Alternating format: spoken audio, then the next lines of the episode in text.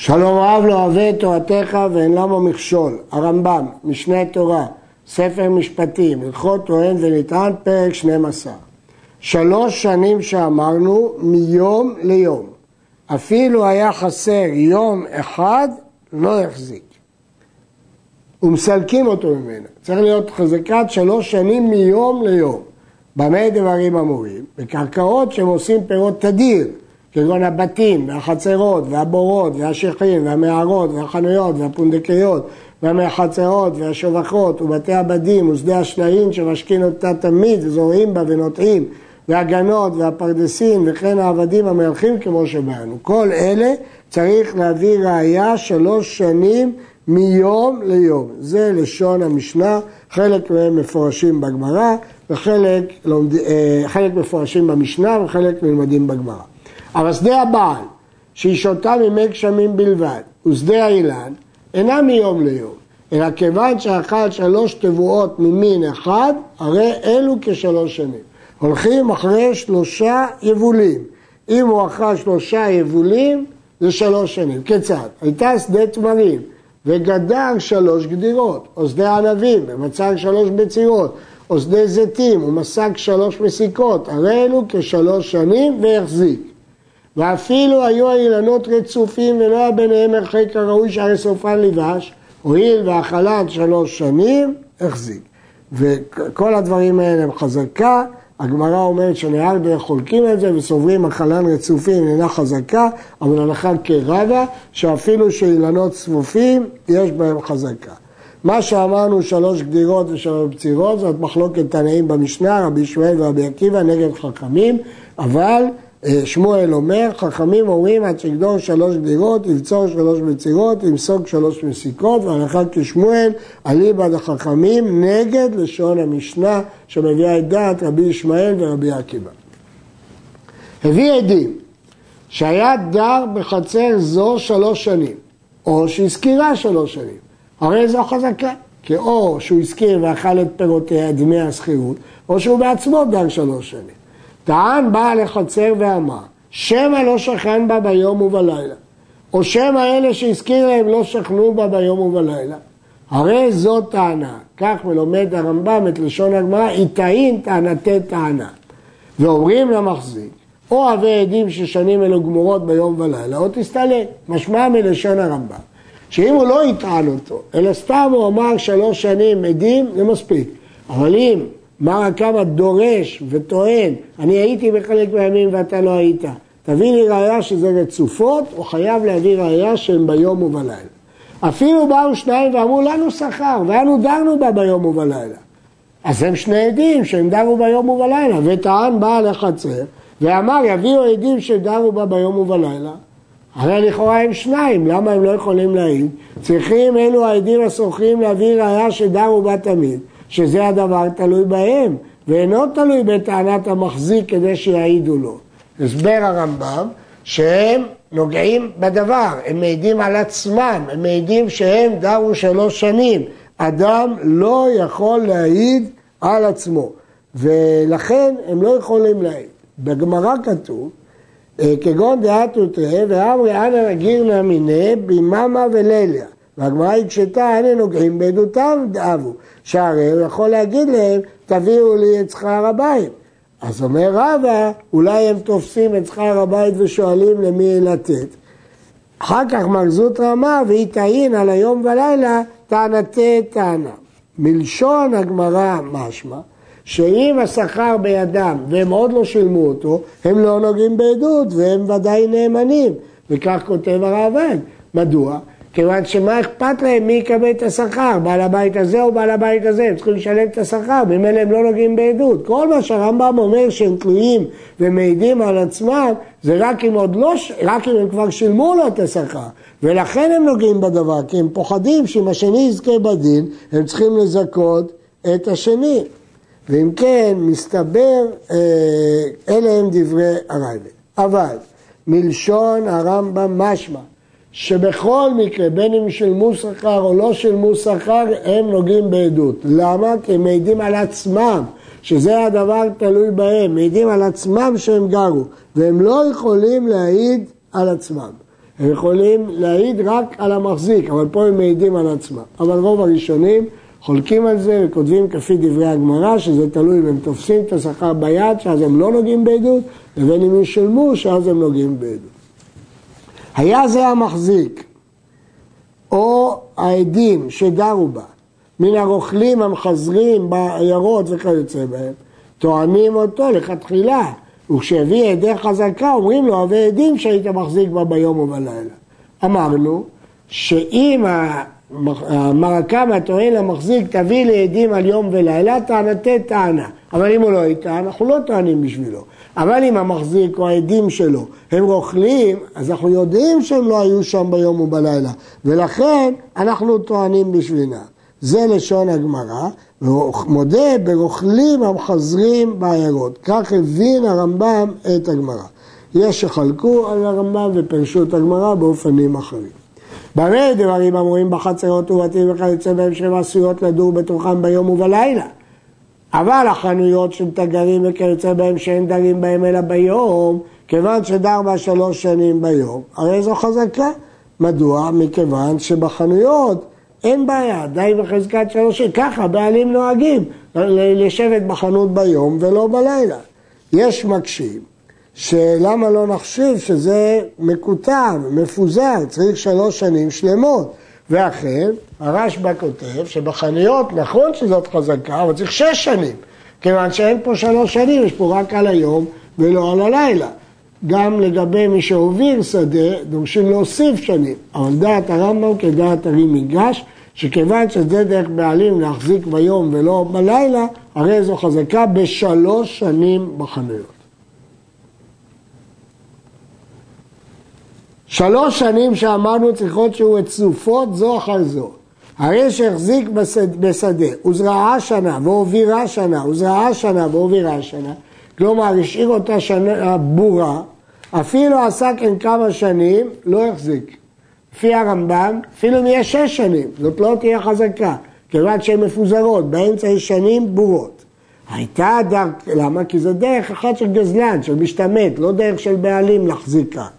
הייתה דרכם של בני אותו מקום להוביר, אבל אם דרך המקום הזה לזרוע שנה ולהוביר שנה, אף על פי שמקצתם זורעים שנה אחר שנה ומקצתם זורעים שנה ומובירים שנה, הרי זה החזיק, שהרי אומר לא העברתי אותה, אלא כדי שתעשה הרבה בשנת זריעה, אני העברתי אותה כדרך בעלים, וכיוון שהעברתי אותה כדרך בעלים, הרי שזאת חזקה.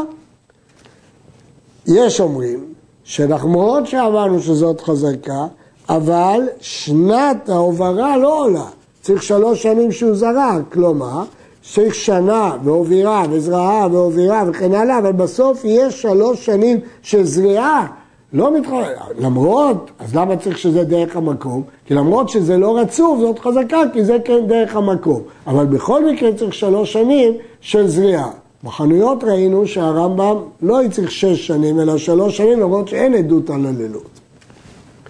שני שותפים שהחזיקו בשדה שש שנים. הראשון אכלה שנה ראשונה ושלישית וחמישית, והשני אכלה שנייה ורביעית ושישית. לא עלתה חזקה לאחד מהם, אף אחד לא החזיק.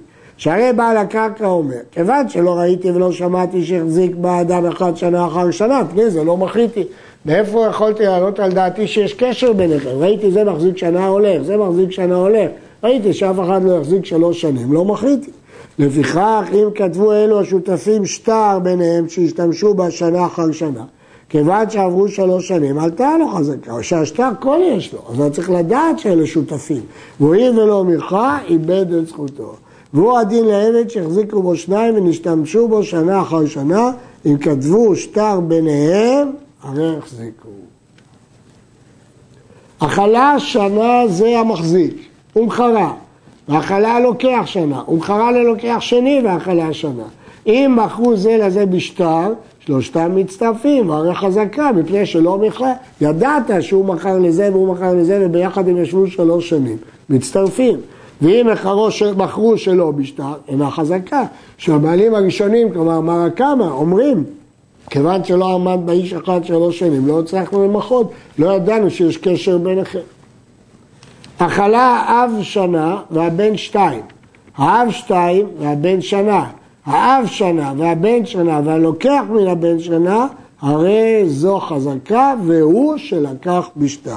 כל זה בתנאי שהוא לקח בשטר, כפי שכבר הסבר. מה שאמרנו, אכלה אב שנה והבן שנתיים, בין שהבן המחזיק קטן, בין שהבן המחזיק גדול. למרות שהרמב"ם סובר שאין חזקת הקטן חזקה, אבל כאן שאבא התחיל להחזיק, אז זאת חזקה כי הוא בא בטענת האב. אז למרות שאנחנו נלמד בהמשך שקטן אין לו חזקה, אבל כאן שהוא המשיך את חזקת אביו, יש לו חזקה. אכלה בפני האב שהיה בעל השדה שנה ובפני בנו שתיים, או בפני אב שתיים או בפני בנו שנה, או בפני האב שנה, או בפני הבן שנה, בפני הלוקח מן הבן שנה. הרי זו חזקה. פה זה מקרה הפוך. הוא החזיק בשדה שהמרה כמה, מת והשאיר בן, הבן מכר והשאיר קונה. אם אף אחד מהם לא מכר והוא יחזיק שלוש שנים, זאת חזקה. והוא, שמכר הבן שדה זו בכלל שדותיו, שהרי לא יקרה המחזיק שנמכרה, ולפיכך לא נזהר בשטרו. אבל אם מכר הבן שדה זו בפני עצמה, אין לך מחאה גדולה מזו. אתה אומר שהוא לא מכר, הוא כן מכר. עובדה שהוא מכר אותה. אם הוא מכר אותה, סימן שהוא מראה שהוא בעלים שלה. אז אם היית יודע שהוא מכר, כי זה מכר אותה בפני עצמה, ראית שהוא מכר, הוא משתמש מנהג בעלים, הוא מוכר שדה שאתה טוען שקנית אותה, למה לא צעקת? ולכן, כאן זאת תהיה מחאה. נערה שנה אחר שנה, אפילו כמה שנים, חרש אותה, הואיל ולא נהנה בה, אינה חזקה. חזקה בנויה על זה שאתה מפיק פירות לבעלים. אבל אם אתה משקיע בשדה, מה אכפת לבעלים? הבעלים שמח מאוד שתשקיע, אחר כך הוא יבוא ויזרע וייהנה בה. לכן ניר לא מהווה חזקה. וכן אם פתח בה שבילי המים ופיתח וסידד בלבד, הואיל ולא אכל פירות, אינה חזקה. כי הבעלים אומר, כל קרבה וקרבה דתירול זה טוב. כמה שייכנס אה, יותר, יותר טוב. כך פירש גם רב היי והרמב"ם פירש כמותו. זרעה ולא הרוויח כלום, אלא זרע קור ואסף קור, לא החזיק שהרי לא נהנה. אם ההוצאות שלו היו שוות לתפוקה, ליבול, אז הוא לא אכל פירות, הוא לא הרוויח כלום מהשדה, זאת לא חזקה. אכלה שחת, לא החזיק. למה? כי זה דרך גנבים, לאכול מהר. הבעלים ראה שהאיש הזה לא אוכל כמנהג בעלים, מה פתאום לאכול שחת? הבעלים מחכים עד שתהיה תבואה, לכן הוא לא החזיק. ואם היה המקום דרכם לזרוע לשחת נשד עמיו יקרים, הרי זו חזקה, כי השדה הזאת מיועדת לגדל שחת, שווה לגדל בו שחת, אז זה מנהג בעלים, ולכן זאת חזקה. אכלה, עורלה, שביעית וכליים, אף על פי שנהנה בעבירה, כי לאכול פירות עורלה או שביעית וכליים זאת עבירה, הרי זו חזקה. הדבר הזה תלוי בהבנת הגמרא. הגמרא אומרת, אמר רבי יהודה, אכלה עורלה הרי זו חזקה. ומביאים ברייתא כמוהו, אכלה עורלה שביעית וכליים, הרי זו חזקה. אז הרמב"ם מבין שכיוון שהוא נהנה, אפילו שזה בעבירה, אז זה מותר. אבל הרשב"א ומפרשים אחרים הסבירו שהוא אכל אכילה של היתר, כגון בעולה ובשביעית הוא אכל את העצים, רק הפירות אסורים בעולה ובשביעית. ובכלאיים הם אמרו שמדובר שהפירות הוסיפו 200 והזמורות לא הוסיפו 200.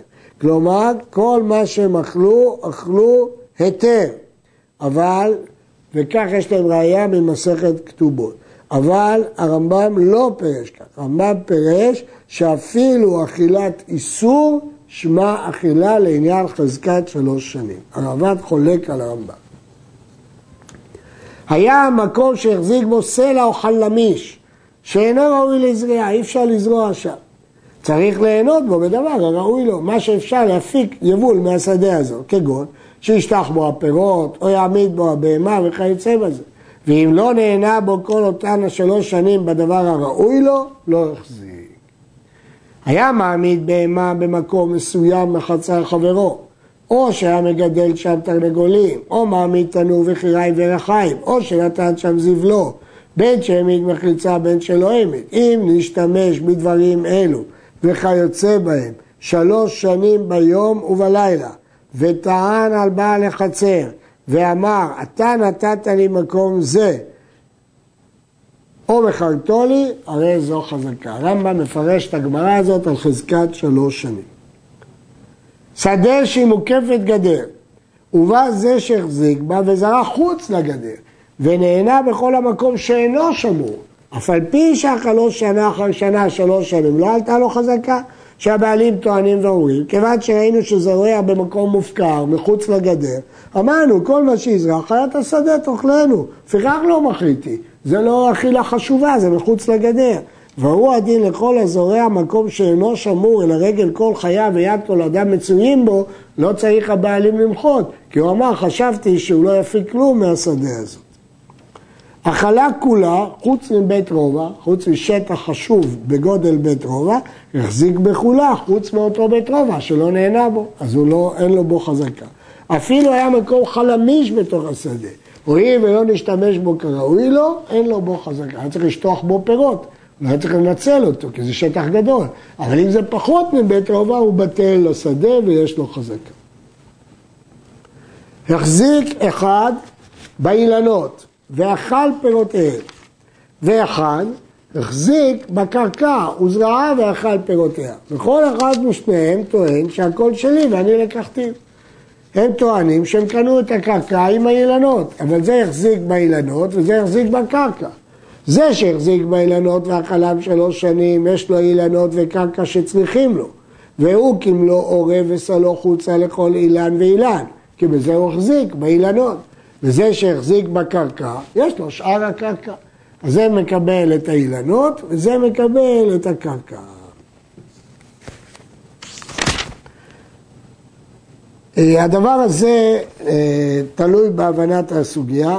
יש שלמדו את הסוגיה הזאת רק על מוכר וקונה, אבל הרמב"ם למד את זה גם על פירוש שלוש שנים. אה, בגמרא משמע שזה קנה חצי קרקע, הרמב"ם מפרש מה זה חצי קרקע, שהוא קנה את האילנות ומה שצריך להם, ואת שאר קרקע קנה השני. וכן האוכל פירות אילן שלוש שנים, וטען על בעל האילן, אתה מכרת לי אילן זה וקרקעו, הרי זה יש לו קרקע בעובי האילן עד התהום. גם את זה פירש הרמב"ם לעניין חזקת שלוש שנים, לא לעניין מכירה, והוא סובר שכיוון שיש לו חזקה בעץ, אז יש לו גם קרקע עד התהום. כמובן זה רק כשהוא בא מחמת טענה, הוא אומר אתה מכרת לי אילת זה בקרקע, אבל אם הוא לא יבוא מחמת טענה, החזקה שלו היא לא תהיה בקרקע.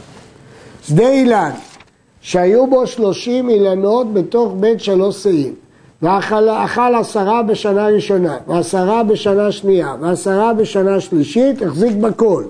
מדוע? זה חידוש של אביי, והוא שיהיו העשרה שאכל מפוזרות בכל השלוש שאים, ולא הוציאו שאר אילנות פירות. אז הוא אכל את כל הפירות שהיה בשדה והם מפוזרים, החזיק בכל הסודות. אבל אם הוציאו שאר האילנות פירות ולא אכלת, לא החזיק אלא במה שאכל. במה דברים אמורים? בשאכלו מקצת פירות ובזזו העם שאר הפירות, הוא לא אכל אותם. אבל אם הניח פירותיהם עליהם, הואיל ואכל אילן מכאן ואילן מכאן מכל השדה, החזיק בכל השדה אף על פי שלא אסף כל פירותיה. זה לא דומה למקרה שהוא לא זרע בית רובע בתוך השדה, כי פה הוא אכל במפוזר בכל השדה. כיוון שהוא אכל במפוזר בכל השדה, יש לו חזקה בכל השדה למרות שהוא לא אכל את כל העצים. כך פירש הרמב"ם את הביטוי והוא דבזה בזוזה שבזזו העם את שאר הפירות. אחרים חולקים ומפרשים אחרת את בזה בזוזה, יש שם כמה פירושים שונים, אבל זה פירוש הרמב"ם, בזזו העם. עד כאן.